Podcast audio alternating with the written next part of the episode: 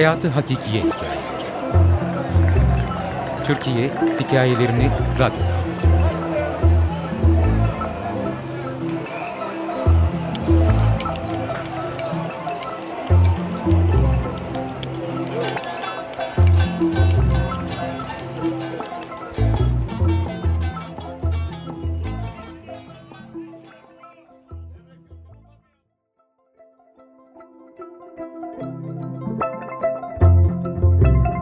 Kundak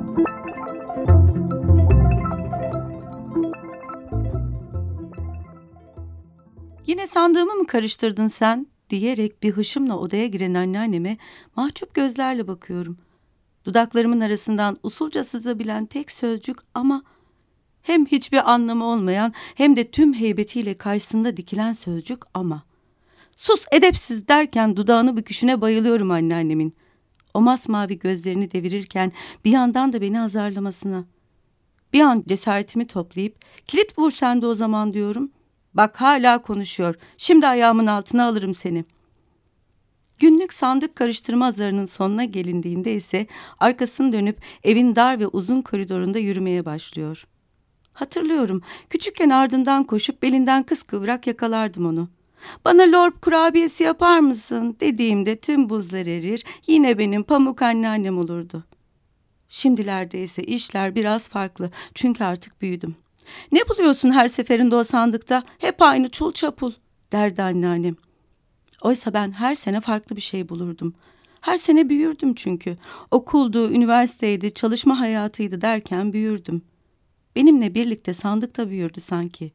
O canım ceviz sandık, o hantal ve uykulu sandık.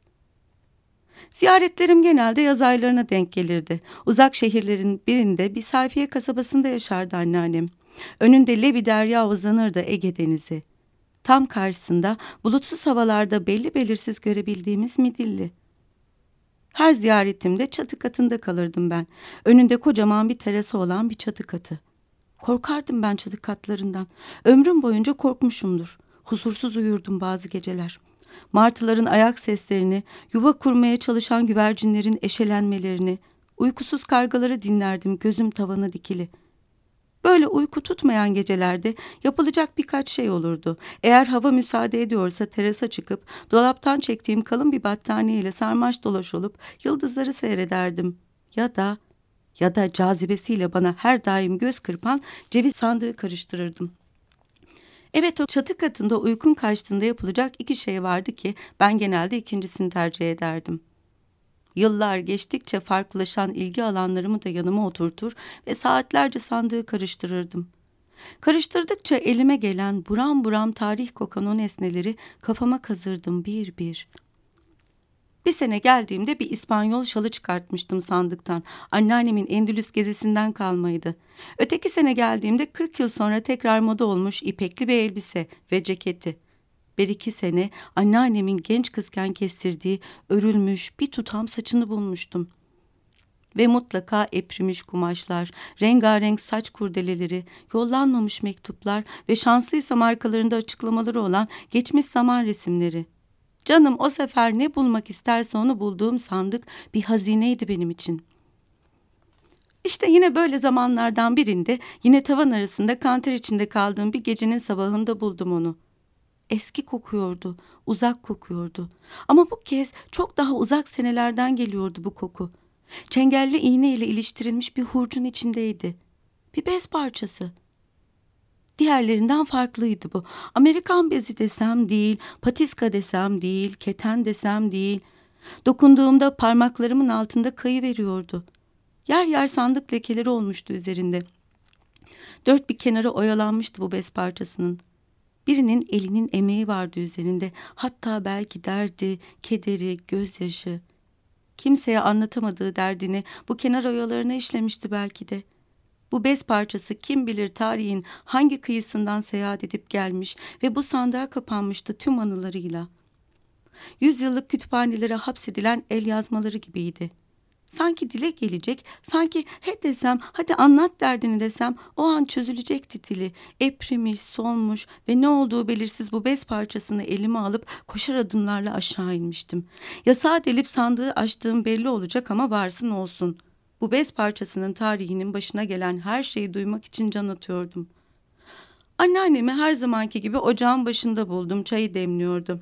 İki elimde arkamda kavuşturup bez parçasını da itinayla sakladıktan sonra patladanak söze girdim. Bir şey soracağım ama kızmak yok. Ne halt karıştırdın yine diyen anneannemin ses tonunun yumuşak sertliğine sığınarak bir çırpıda ağzımdan baklayı çıkarıverdim. Evet karıştırdım ama halt değil sandığını. Bak Mendebura hani yoktu fare gibi eşelenmek? Anneanne bu ne diye elimdeki beyaz krem tonları arasındaki bez parçasını bir flama gibi salladım. Bez parçasını elimden bir kaplan gibi kapan anneannemin ses tonu hala şaşılacak derecede yumuşaktı. Kundako verdi bir çırpıda. Bebekken beni sardıkları kundak, annemin çeyizinden bir adet kundak, bebekliğimden bana yadigar kalan tek şey. Gözümün önünde uçuşan takvim yaprakları belirdi birden. Ninemin çeyizi olduğuna göre yani 1910 desek Tekrar uzandım kunda. Dokunabilir miyim dedim. Sanki iki dakika önce elimde çamaşır ipi sallar gibi merdivenlerden süzülen ben değilmişim gibi. Bu kez parmaklarımın uçlarındaki titreşimi hissediyordum. Yüz yıl öncesinden kalkıp gelmiş bir kumaşa dokunuyordum. Koca bir asır yaşamış ve alt tarafı üç beş sarı leke çıkarmış bir kumaş parçası.'' Bir genç kızın çeyizine girmekle başlamış yolculuğu. Diyar diyar dolaşmış.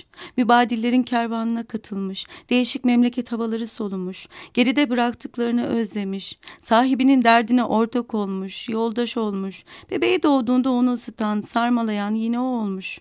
Badireler, mutlu mutsuz günler geçirmiş.'' Sonra başka bebekleri de sarmalamış itinayla. İşini bir güzel icra edip artık bebekleri sarmalayamayacak kadar bir tap düştüğünde de emekliliğini ve yaşlılığını huzurla geçirmek için gelmiş bu sandığa kapanmış. Karşı yakının hasretini çekmiş belki o da. Bu yorgun bebek kundağını usulca aldım anneannemin kırışmış ellerinden. Ben götürüp koyayım bunu geri dedim. Bohçaya koy, çengelli iğneyle kapamayı unutma diye tembihlemeyi ihmal etmedi arkamdan. İnişimin aksine bu kez ağır ağır çıktım merdivenlerden. Elimde yüz yılı taşıyordum. Sandığın başına geri gelip titreyen dizlerimin üzerine çöktüm. Sen dinlen burada diyerek vedalaştım kundakla. Belki yeteri kadar dinlenirsen benim bebeğimi de sarmalarsın bir gün dedim ona. Yorgunum diye bir ses fısıldadı. Sandık lekeleri gözükmesin diye içeri doğru katladım o kısımlarını. Bohçaladım. Ceviz sandığa yerleştirdim. Bakalım daha nelere şahit olacaksın deyip sandığın kapağını usulca indirdim. Sandığın o tok sesini duyduktan sonra hızla ayağa kalkıp terasa yöneldim. Bir sigara yaktım.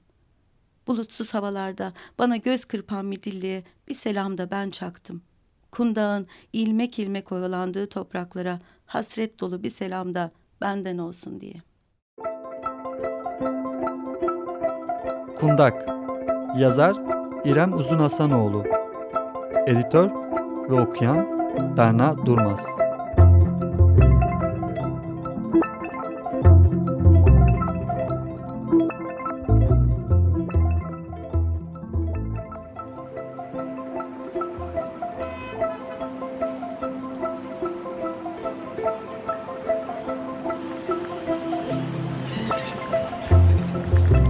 Hayatı Hakikiye Hikayeleri. Türkiye Hikayelerini Radyo'da